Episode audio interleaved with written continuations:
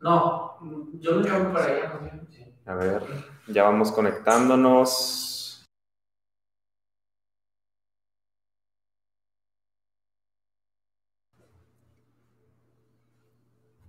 Hola, hola familia. Ay, qué bueno que ya se están conectando algunos. Qué gusto saludarlos nuevamente. A ver. A ver, nada más que le bajen al volumen para que no se escuche ahí repetido. ¿Cómo están todos? Qué gusto saludarlos, qué gusto podernos conectar un domingo más, qué gusto que puedan estar por aquí. La verdad es que, como lo hemos dicho antes, para mí es un gusto, un honor que puedan conectarse con nosotros, que puedan estar aquí viendo cada una de las transmisiones que, que estamos estudiando la palabra, que estamos eh, creciendo como iglesia, aunque no estamos físicamente reunidos Sabemos que estamos creciendo personalmente y estamos creciendo en diferentes lugares y nos encanta saber que se está replicando el mensaje en diferentes partes, en diferentes ubicaciones. Eh, hay gente conectada lejos eh, de San Luis, hay gente de San Luis que todavía no tenemos el gusto de conocerlos, pero para mí es realmente un honor que se puedan estar conectando aquí. Entonces, muchas gracias que dan espacio en medio del huracán este, me encanta que está el clima fresquecito, que está el clima bien a gusto. Entonces, eh, creo que es una muy buena oportunidad para que estemos aquí conectados. Eh, si tienes ahí tiempo, corre por tu cafecito, un té, un panecito, lo que sea, pero vamos a estudiar la palabra de Dios. Como saben, ahorita estamos literalmente así en vivo, en vivo, en vivo a todo color. Entonces necesitamos estas dos cosas, algún lugar donde puedas tomar anotaciones y una Biblia que tengas ahí a la mano porque no van a aparecer letritas ni nada así. Hoy nada más vamos a leer una historia en la Biblia, entonces va a ser fácil que lo puedas encontrar por ahí. Eh, pero a ver, denme, un segundito nada más porque voy a acomodar aquí rápido. Este, si quieres, hazte acá, para acá no pasa nada. Todo bien. Eh, pero bueno, vamos, vamos a orar para comenzar. ¿va? Dios te doy gracias porque nos permites estar aquí conectados como una iglesia, como un cuerpo, como una familia. Te doy gracias porque tú tienes en cuidado y en perfecto control cada una de las cosas que están pasando alrededor de nuestras vidas. A pesar de que muchas de ellas no podamos controlarlas, sabemos que tú estás en control. Te pido, Padre, por cada una de las personas que están enfrentando un tiempo de crisis, de dificultad, de desiertos, de enfermedad. Te pedimos por todos aquellos que están enfrentando algún tema de coronavirus, guárdales. Creemos que tu sangre puede encontrar cualquier virus, cualquier enfermedad. Te pedimos tu cobertura y te pedimos tu protección para cada uno de los que me escuchan e incluso para aquellos que aún no nos sintonizan o aún no nos han escuchado. Oramos por cada persona que está enfrentando este periodo difícil, Dios. Te pido que en esta tarde podamos concentrarnos, enfocarnos en tu palabra y en conocerte más a ti. Te doy gracias en el nombre de Jesús. Amén y amén. Espero que ya se estén conectando ahí en el chat, que estén empezando a hacer algunos comentarios. Eh, y me encanta poder estar en este día dando este mensaje. Hoy le titulamos a este mensaje encontrando tu propósito. Encuentra tu propósito, porque esta es una de las preguntas que más me realizan a mí. Eh, tanto en el podcast que tengo como a mi persona, siempre me preguntan este tipo de pregunta, ¿cómo puedo encontrar mi propósito? La gente gasta años, recursos en su vida buscando propósito. Las preguntas más comunes son, ¿qué debo de hacer? ¿Qué camino debo de tomar? Si tomo este camino y me equivoco, entonces ya no podré tomar un camino que me dirigirá realmente a mi propósito. Ya perdí todo en mi vida ¿Cuál es mi propósito? Hay todo este tipo de preguntas y quiero ser muy claro con esto. No hay nada de malo en no saber en ocasiones qué pasa en nuestras vidas. De hecho, hace dos semanas hablé de esto, que está bien a veces decir, no sé, pero no nos damos cuenta que esas preguntas están mal formuladas. La pregunta correcta no es cómo puedo encontrar mi propósito, sino se trata, la pregunta realmente, tengo que entender que hay propósito en mí. No es una pregunta, sino es un enunciado. Tú tienes que entender que tienes un propósito. No se trata de buscar encontrarlo, sino entender que Dios te ha dado un propósito. Y quiero iniciar rápidamente recordando el libro de Génesis. Recordamos en el libro de Génesis que Dios le dio al hombre un propósito y le dio una responsabilidad o un mandamiento. Le dijo a Adán, eh, tú tienes que poblar la tierra, ser fructífero, te voy a dar autoridades sobre todos los animales, peces, aves, y tienes que nombrar a todos los animales. Vemos después de esto un momento épico a lo Rey León, ¿no? Que vienen todas las criaturas hacia, hacia Adán y entonces él empieza a decir, no, pues tú te vas a llamar gorila y pues tú chango y pues tú jirafa y empieza a nombrar a todos los animales. Eh, y, cuando hablo de todo, lo que me da risa es que incluso al, no sé, al, al ornitorrinco, él le puso ese nombre, ¿no? O sea, todos los nombres que se le pueden ocurrir que tú dices, ¿cómo se le ocurrió ese nombre? Bueno, él estuvo con todas las criaturas y estuvo nombrando de una por una. Y entonces la pregunta más común ahí sería, entonces, ¿ese era el propósito de Adán? El propósito de Adán era estar nombrando a todos los animalitos y ser fructífero nada más. No, no, no, no, no. Tienes que entender que ese no era su propósito, sino que era el mandato que Dios le dio, era su responsabilidad. La responsabilidad de Adán era nombrar a los animales, ser fructífero, estar eh, eh, poblando la tierra. Esa era la responsabilidad que Dios le dio a Adán. Entonces, ¿cuál sería su propósito? El propósito que Dios le dio a Adán era tener una relación con Él. Y ese es el mismo propósito que cada una de las personas tenemos en la vida, tener una relación con Dios. El propósito principal por el que estamos vivos, estamos en este mismo tiempo, este periodo, el 2020, es para tener relación con Dios. Oye, entonces, ¿qué sentido tiene que me trabajo, que trabajo, que me esfuerzo, que hago cosas, que estoy intentando salir? ¿Qué, qué, qué, qué importancia tiene eso? Voy a dejarlo todo y me voy a ir mejor a un convento me voy a ir a un convento donde estoy enfocado, conociendo a Dios y así ya todo estará bien. No, no, no, no, no. espera, espera, espera, espera. Más te vale que te esperes ahorita en esa forma de pensar. Vamos a llegar a ese punto y vas a entender por qué no solamente se trata de aislarte de todo lo que forma parte de tu vida para encontrar tu propósito con Dios. Dios nunca te dará un propósito sin una responsabilidad. Eso me encanta. Si tienes ahí donde anotarlo, eh, pon unas manitas o un fueguecito, lo que tú quieras, pero Dios nunca te dará un propósito sin una responsabilidad. Entonces, el propósito de conocerlo a Él y tener una relación con Él está seguida y está acompañado de una responsabilidad que Él tiene preparada para cada uno de nosotros. Lo vemos en Adán. Él tenía el propósito de que Adán estuviera en comunión con Él, pero para esto era importante que Adán tuviera una responsabilidad. Así cada uno de nosotros tenemos responsabilidades. El propósito que Dios tiene es tener una comunión con nosotros, pero quiero que pienses lo siguiente. Si solo a una persona le encargó darle nombre a todas las especies que existen en la tierra, ¿qué crees que Dios espera entonces de ti? Si una persona hizo un trabajo tan, tan grande como ese, ¿tú crees que Dios tiene esperando algo de ti? Porque creo que incluso es donde ornitorrinco y poner palabras así tan raras, es, es, interesante cómo Adán pudo nombrar a todas estas especies. Es interesante el intelecto y la forma en la que él fue eh, organizando a las especies y fue pensando en los atributos de cada una de las especies para darle cierto nombre. Es muy interesante. Pero entonces, ¿qué estará esperando Dios para ti y para mí que Él quiere que hagamos? ¿Cuál será esa responsabilidad que Dios quiere que nosotros hagamos? Y es donde creo que nuestra pregunta empieza a cambiar y deja de ser un Dios, quiero encontrar mi propósito, ¿cómo le puedo hacer? Creo que en ese momento es donde empieza a cambiar esa pregunta, porque ahora creo que todo se trata de qué necesitas que comience a hacer Dios. ¿Qué es lo que necesitas que haga? Ya no me importa cómo encontrar mi propósito, no, no, no. ¿Qué necesitas que yo comience a hacer? ¿Crees estar haciendo ahora mismo lo que Él espera de ti? Déjate de preguntar tantas cosas de cuál es mi propósito, cómo voy a poder llegar a ser feliz, cómo... No, no, no, no, deja de preguntarte todo eso. Te aseguro que si tú y yo cambiamos nuestra forma de hablar y nuestra forma de preguntar y le decimos, Dios, ¿cuál es la responsabilidad que tienes para mí en este tiempo?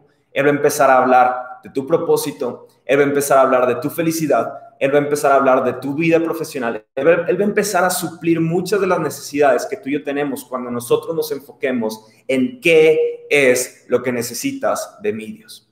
Y no que necesite Dios de nosotros porque Él no pueda hacer nada sin nosotros. No, no, no, no, no, no te equivoques.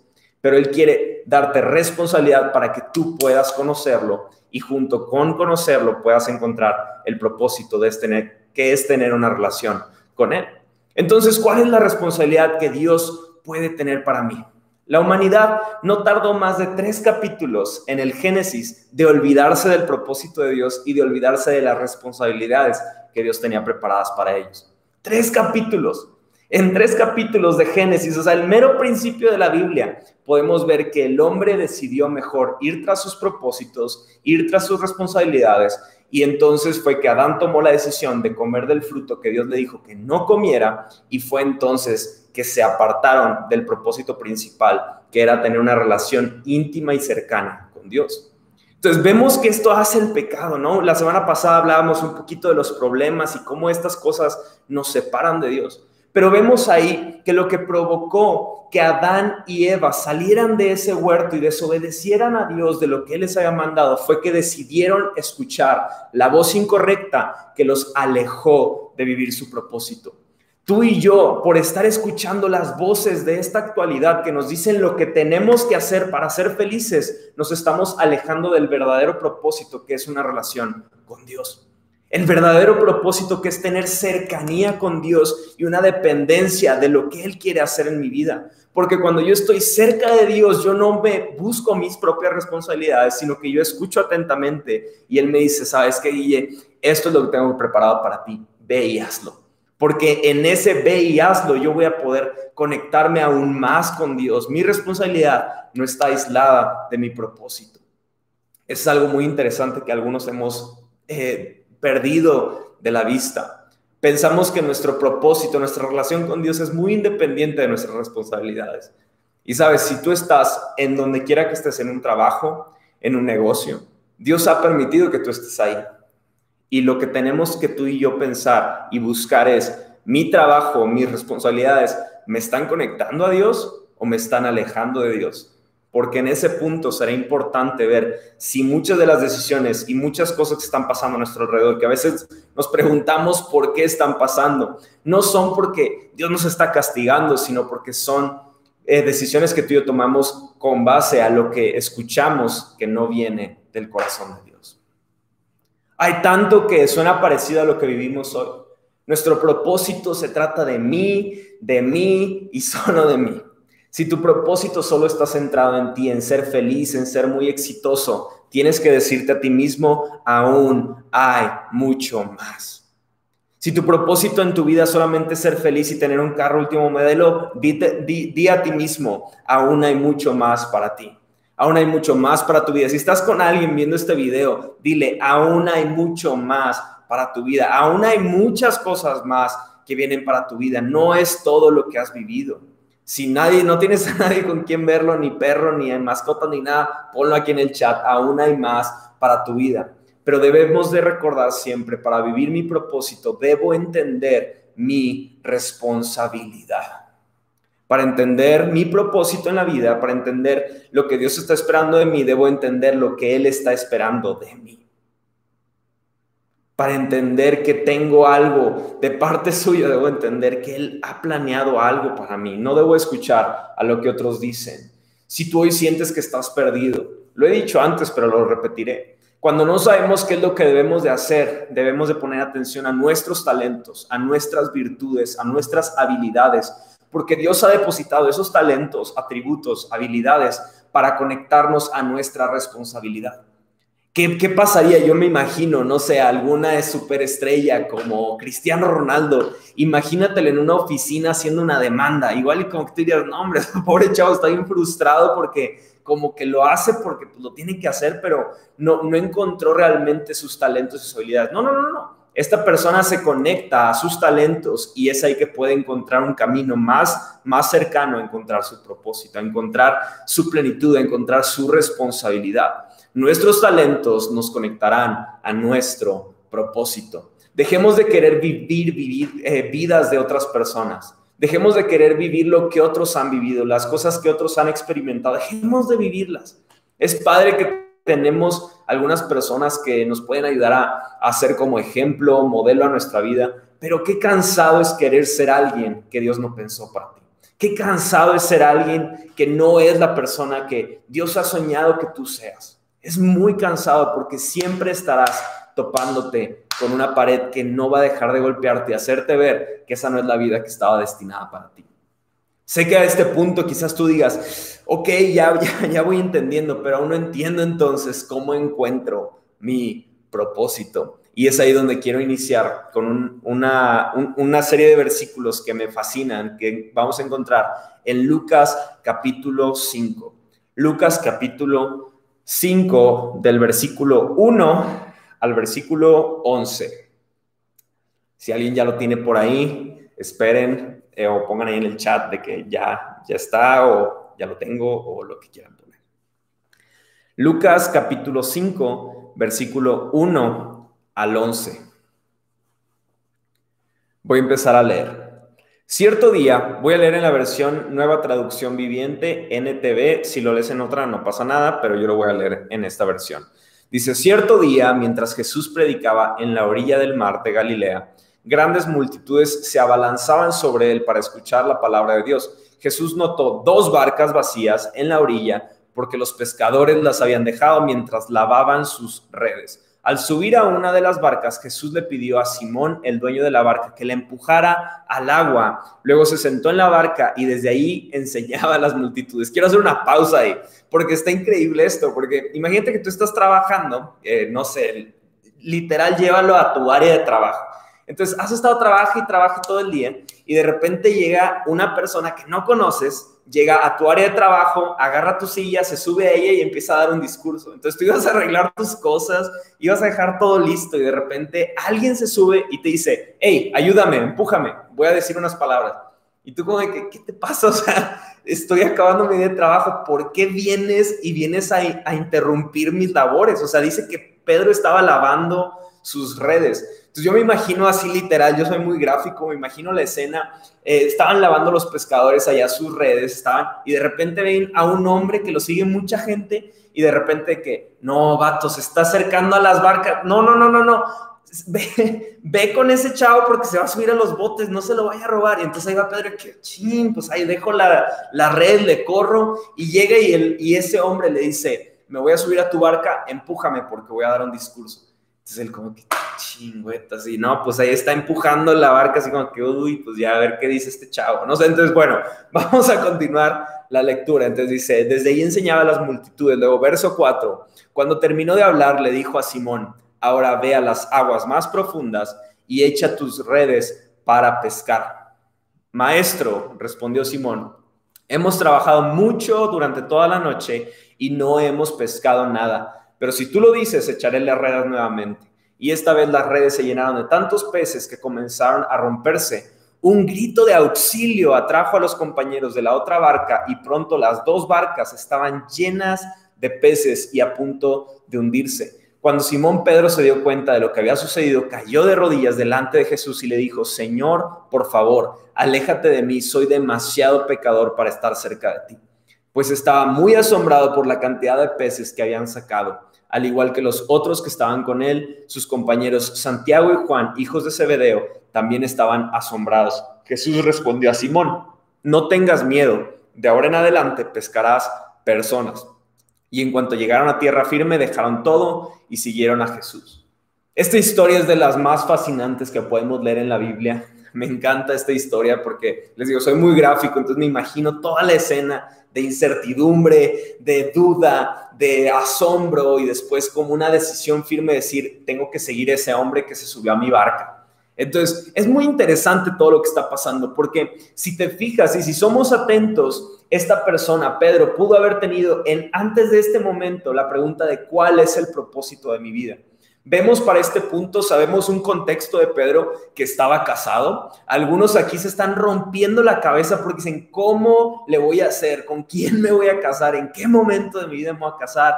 No sé, ahora el, el COVID, pues ya no puedo salir con nadie, ya tengo 45 años y no sé cómo le voy a hacer para casarme.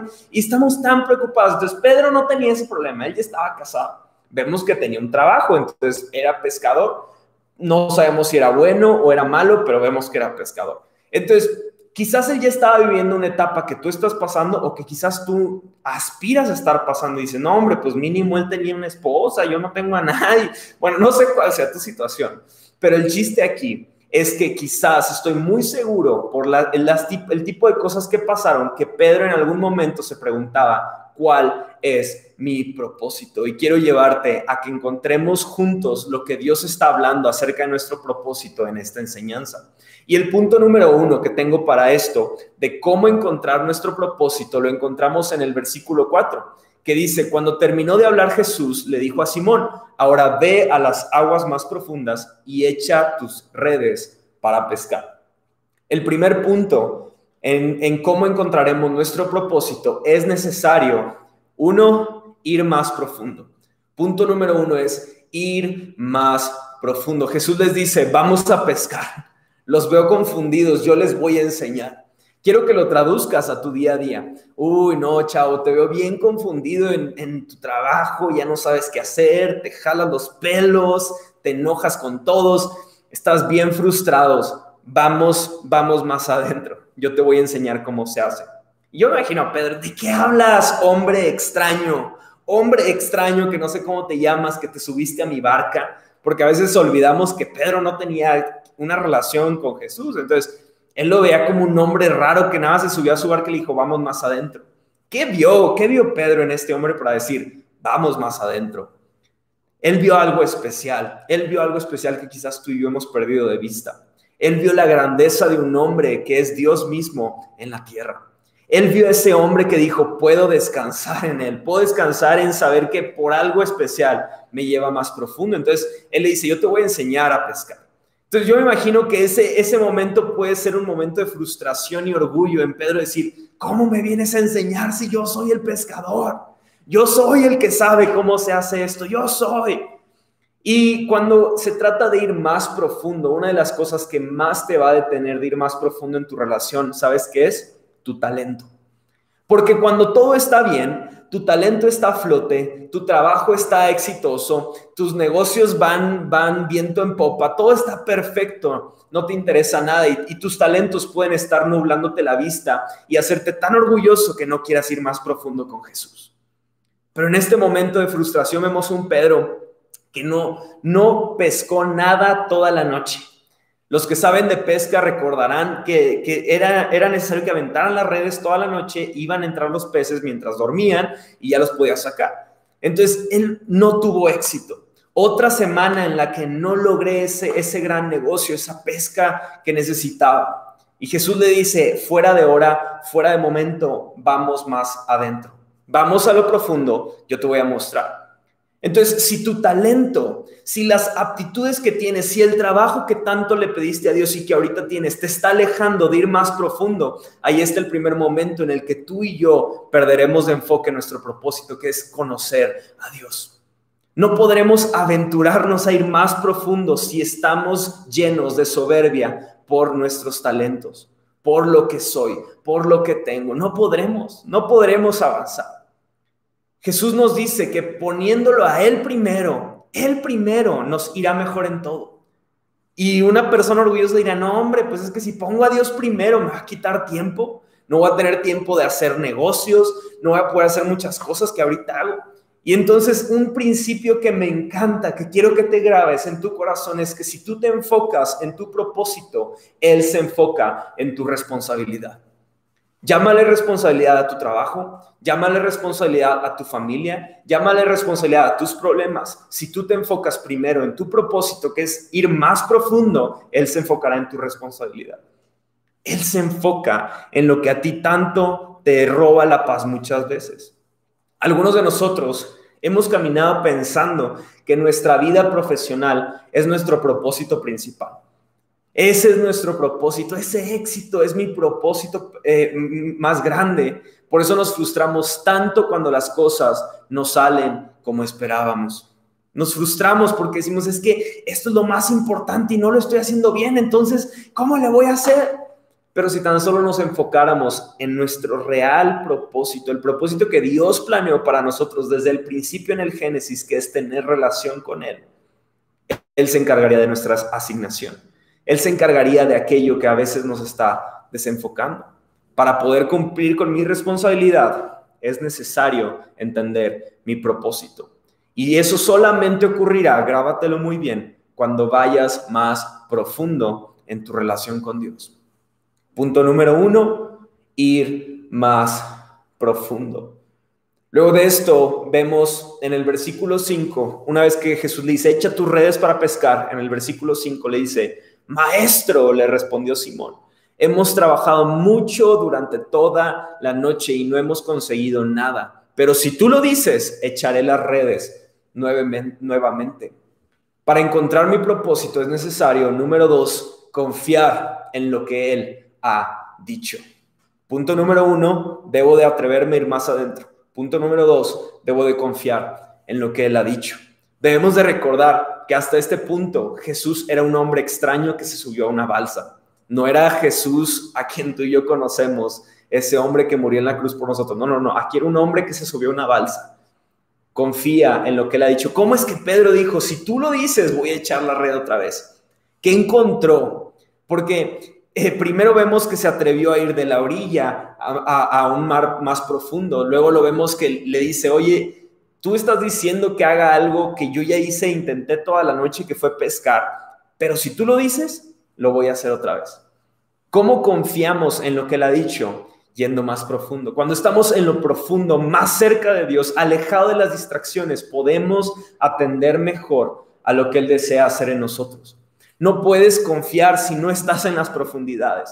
Si tú y yo no estamos en las profundidades, no podemos confiar en lo que Él ha dicho, porque se ve muy difícil, se ve imposible, se ve, eh, se ve como una distracción, no se ve como algo real, importante en nuestras vidas. Es más, te reto algo. En este mismo momento, quita las distracciones que están a tu alrededor. Quita redes sociales, quita, no sé, el perro que te está molestando, sácalo, sácalo del cuarto Quita distracciones y verás incluso cómo en algo tan sencillo vas a empezar a ser más sensible a lo que Dios quiere hablar a tu corazón. Estando más adentro, puedo recordar las cosas que Él ha dicho para mí. Algunos han olvidado que Dios les dio promesas en el pasado. Algunos han olvidado que Dios les dijo cosas que iba a hacer con su vida quizás porque hemos decidido escuchar otras voces, quizás porque nos hemos alejado de las profundidades y estamos regresando a la orilla donde está el trabajo, donde están las actividades. No sé qué ha pasado, pero yo estoy seguro que algunos de los que están aquí se han olvidado de las promesas que Él les ha dicho antes y están corriendo a la orilla. Yo imagino a un Pedro en la orilla, era un Pedro que le decían, hey Pedro, ven a lavar las redes, ya platicaste mucho con ese señor, ya lo escuchaste mucho a ese señor, ya déjalo, ven a lavar, ven a lavar aquí, vente a lavar las, redes. O sea, no, no sé qué distracciones podía tener Pedro, pero las distracciones desaparecieron cuando él se alejó de la orilla y comenzó a ir más profundo. Estaba alejado de todo lo que podía desenfocarlo de escuchar lo que Jesús estaba por decirle. Dios puede usar todo lo que dejemos en sus manos. Tu trabajo, tus relaciones, tus sueños, todo. Él puede hacer todo y, y aún lo que no te imaginas con todo lo que está en tus manos, si tú y yo dejamos y descansamos en su gracia, en su poder, en su amor. Pero seguirás sin llegar a tu plenitud si no decides ir más profundo y confiar en sus palabras. El último punto que quiero leer lo encontramos del versículo 10 al versículo 11. Dice, sus compañeros Santiago y Juan, hijos de Zebedeo, también estaban asombrados por la pesca que acaba de pasar. Y Jesús respondió a Simón, no tengas miedo, de ahora en adelante pescarás personas. Y en cuanto llegaron a tierra firme, dejaron todo y siguieron a Jesús. Para encontrar tu propósito es necesario, punto número tres, entender que a Dios no le importa el pescado. A Dios no le importa el pescado. Me gusta en inglés, God doesn't care about fish. O sea, no sé por qué me gustó, yo lo anoté hacia aquí, pero a Dios no le importa el pescado. ¿Qué quiero decir con esto? A Dios no le importa tu talento. En esta, en esta ocasión, el pescado, la pesca, toda esta labor es el talento de Pedro. A Dios no le importa tu talento, le importa que veas lo que puede hacer a través de tu talento y el motivo por el que te dio ese talento no te dio ese talento nada más para que pesques animalitos y los vendas y te hagas de un dinero. No, no, no, sería muy vago, sería, sería muy superficial. Dios lo hizo para que tú entiendas algo mucho más profundo. A Él no le importa el pescado. Quiero que recordemos ahora mismo el Edén. En el principio de este sermón hablábamos del Edén, del Génesis. Recordemos que Dios nos creó a imagen y semejanza suya. ¿Qué significa eso? ¿Qué significa eso? Vemos que él dice, voy a crear al hombre imagen y semejanza mía. Entonces, eso quiere decir que cada uno de nosotros reflejamos algo de Dios. ¿Qué será eso de Dios? Y quiero aquí darte un poquito una analogía. Una estatua de un héroe de guerra existe para recordar al héroe de guerra. Una pintura de un presidente en un museo es hecha para recordar a un hombre que estuvo en el poder de un país. El hombre fue creado a imagen de Dios para que las personas al ver al hombre puedan ver a Dios. ¡Wow! ¿Qué significa eso? Que tu talento existe para que las personas puedan conectarse con Dios. Y es por eso que Jesús no se queda solamente en la superficie, sino le dice, tú eres un pescador, Pedro, ahora vas a pescar hombres. Literalmente va a agarrar una caña y va y en la, en la boca así que no, no, no, no, no, no, no te confundas. Le está diciendo, antes te dedicabas a eso y eras excelente, eras el mejor de todos. Quiero que uses todos tus atributos, toda tu disciplina, toda esa fuerza, todos esos hábitos que te hacían ser un excelente pescador para que te enfoques en ir por las personas que necesitan de mí. ¿Eso qué quiere decir para ti que eres arquitecto? Eh, tú como arquitecto quizás tienes grandes disciplinas, grandes conocimientos. Dios te creó como un arquitecto que va a llevar a las personas a que conozcan al creador de todo. Si tú eres un doctor, te va a hacer que tú conectes a las personas con tus principios, con tus entendimientos de doctor, que lleves a las personas a que conozcan al Dios sanador, al Dios que creó incluso la medicina. Qué impresionante es todo esto, que si nosotros somos su imagen, es para que las personas miren esa imagen, esa pintura y vean a Dios. Nosotros somos ese canvas y Él es el artista. Tus talentos solamente forman parte de, ese plan que Dios tiene para que las personas pongan su mirada en Dios. Y ahí es donde me pregunto, ¿qué tan excelente sería Pedro pescando que cuando vio la pesca que hizo Jesús, dice que quedó asombrado y cayó de rodillas a pedir perdón. ¿Por qué lo digo? Porque un hombre que es excelente pescador y que lo ha hecho toda su vida y que me imagino que tenía una pesca histórica y decir, no hombre, ¿te acuerdas del año de 1997? Ese fue el año de la pesca milagrosa. Y de repente toparse con un Jesús que le hizo caer de rodillas y quedar asombrado de la gran pesca que había obtenido un hombre sin, sin experiencia, que nadie conocía de ahí, y decir, nunca había visto una pesca tan asombrosa como la que provocó este hombre. ¿Qué tipo de pesca vieron estas personas? Jesús le mostró que aún él podía hacer un mejor trabajo que Pedro. Y aquí es donde yo me quedo pensando. El propósito, el propósito no era la pesca. El propósito no era esa pesca milagrosa que tú y yo no sabemos de memoria esta historia tal vez. El propósito no era la pesca, sino la relación. El propósito no era demostrarle que él podía sacar más peces que todos los que Pedro había podido sacar en su vida. No, no, no. Esa no era la intención de Jesús. La intención de Jesús era decirle, si tú te enfocas en mi propósito, yo me enfoco en tu asignación. Si tú te enfocas en conocerme a mí, yo me voy a enfocar en lo que a ti te está moviendo el tapete. Si tú te enfocas en conocerme a mí, en tener una relación conmigo, en dejarme trabajar en tu vida, yo me voy a enfocar en que tú tengas redes llenas. No me importa el pescado, me importa que veas lo que yo puedo hacer cuando me dejas trabajar en tu vida. Qué impresionante lección nos está dejando aquí Jesús. El propósito no era la pesca, el propósito era la dependencia y la confianza en el amor de Jesús. Si hoy en día tus talentos alejan tu mirada de Dios, ten cuidado, porque los talentos no fueron creados para eso. Si quieres ver pescas milagrosas en tu vida, recuerda que el propósito no es la pesca, el propósito es lo que Dios puede hacer a través de una pesca milagrosa. El propósito es más importante que la asignación que tú tienes el día de hoy. Si tú te enfocas en tu propósito, Él se va a enfocar en lo que a ti te hace a veces suspirar de miedo, de problemas, de todo. Él se va a enfocar. Él solo quiere que tú vuelvas a tu principal propósito, que es tener una relación con Él. ¿Eres pescador? Qué bueno. Ahora este es tu talento. Ahora esto es lo que yo quiero para ti. Yo quiero que entiendas que te voy a usar para traer personas a que me conozcan entender mis talentos, entender mis, mis disciplinas, me ayudarán siempre para la mayor asignación que Dios tiene preparada para nosotros. Tú quizás me ves aquí y tú digas, ah, Guille, pues qué padre, tú ya encontraste que tu propósito es ser un pastor.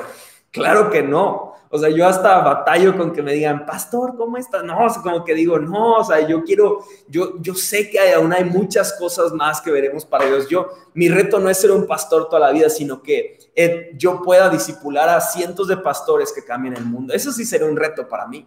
Eso sí es algo que me hace vibrar. Pero solamente yo decir, ah, bueno, mi propósito fue, fue ser un pastor. No, no, no, no, no, no, no. Los talentos que hoy Dios ha depositado en mí, Él me va a pedir cuentas de ellos. Y él me va a decir, ¿qué hiciste con lo que te di? Ah, solo fuiste un pastor que hiciste lo que pudiste y ya nada más todo lo demás lo dejaste al azar, al destino. No, yo tengo algo preparado para ti. De la misma forma quiero que tú lo entiendas. Cual sea el trabajo que tú estás realizando el día de hoy, no es tu última asignación, no es tu última responsabilidad. Quiero que incluso tu trabajo, aunque sea el mejor trabajo, lo veas como una asignación, pero que en este momento le digas, Dios, ¿qué es lo que esperas de mí? ¿Cuál es la asignación que estás destinando para mí, para esta temporada, para este momento de mi vida? ¿Qué es lo que deseas hacer en mi vida? Dios no te creó solo para ser el mejor arquitecto, el mejor abogado, el mejor músico, el mejor político, el mejor administrador. Dios no te creó solo para eso. Esos talentos que Él creó para ti son para que la gente pueda ver lo que Dios hace a través de ti. Pero tu propósito principal siempre será estar conectado con Dios. Y, entonces, Guille, ¿cómo voy a tener satisfacción en mi vida? Porque me siento vacío, porque me siento sin ganas, siento que no hago nada, siento algo como que me falta completar. Ese vacío que tú y yo podemos llegar a sentir solamente lo puede llenar Dios. Y está disponible para ti y está disponible para mí. Porque cuando yo me enfoco en el propósito, Él se enfoca en la asignación. Él se enfoca en decirme, hey, te perdiste, pero es por acá. Oye, te distrajiste un poquito, pero es por acá. Él es el que hace el trabajo por nosotros si nosotros nos atrevemos a ir mar adentro, más profundo. Creo que es tiempo de preguntar, Dios, ¿qué responsabilidad tienes para mí? ¿Qué quieres que haga?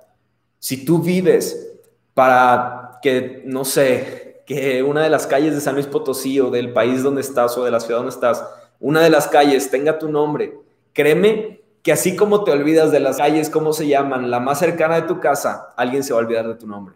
Y van a decir, ¿cómo se llama esa calle fea? Ese vas a ser tú. Pero si tú y yo nos concentramos en nuestro propósito, vamos a marcar un legado. ¿Y sabes cuál es el mejor legado que podemos marcar? Nuestro alrededor porque las personas van a poderse conectar con Dios y vamos a poder ver cómo es que una vida que pudiera ser tan pequeña pudo lograr que personas conocieran al Creador de todo lo que conocemos. No sé tú, pero a mí me emociona eso. A mí me emociona saber que mi vida no es solamente hacer un trabajo, morirme y ya. Me encanta saber que si tienes aire en tus pulmones en este mismo instante, aún hay propósito para ti. Aún hay propósito, aún hay personas que necesitan escuchar de lo que Dios ha hecho en ti, aún hay personas que necesitan ver cómo es que tus talentos eh, no, no, te los atribuyes a ti mismo, sino que es que todo esto es gracias a Dios, a lo que Él me ha dado a mí es que yo puedo hacer todo esto. Pero lo más satisfactorio de todo es que cuando pongo mi mirada en Dios, cuando puedo descansar en Dios, es el momento en el que no me enfoco más en, ay, no, no sé cuál es mi propósito en la vida, sino que yo ya sé cuál fue mi propósito en la vida, que es ser una imagen que las personas puedan ver para conectar con Dios y que solamente al hacer eso, Él va a encargarse de guiarme a los lugares correctos en donde yo podré hacer diferentes asignaciones, diferentes responsabilidades que me harán demostrar quién es el Dios en quien yo puse mi confianza. Si hay alguien aquí que lo cree, emocionate, pon el emoji que quieras, que no sean groseros nada más, por favor, pero emocionate conmigo porque Dios está haciendo algo en tu vida. Y estoy seguro que aunque estás ahorita quizás un poquito confundido o confundida, vas a encontrar la salida, pero necesitas ir más profundo.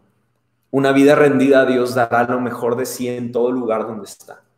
Una vida que está en lo profundo dará de sí lo mejor en su trabajo, en sus relaciones, en su familia. Pero es necesario ir más profundo. Vamos a orar.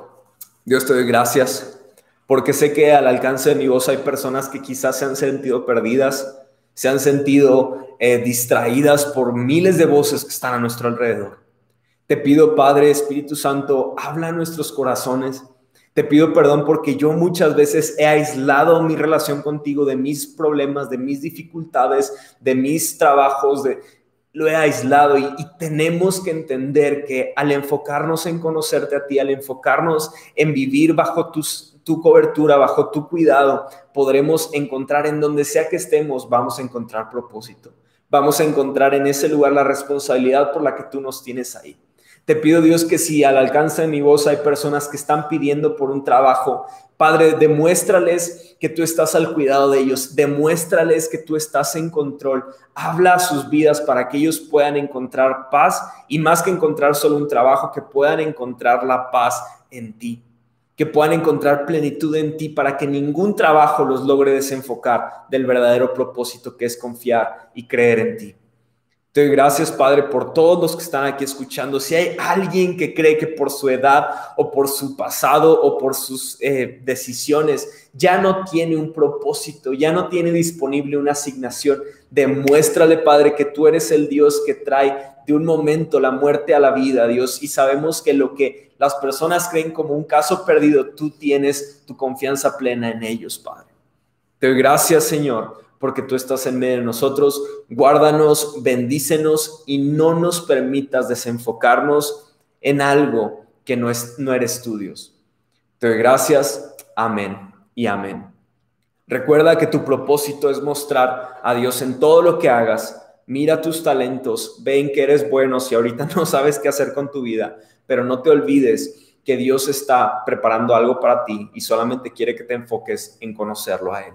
Espero que este mensaje haya sido de provecho para ustedes, que hayan aprendido, que crezcan, que lo apliquen en su vida, que le echen ganas. San Luis y cada ciudad al alcance de mi voz necesita gente que va más profundo y que cree que él tiene en control sus, sus asignaciones, ¿va?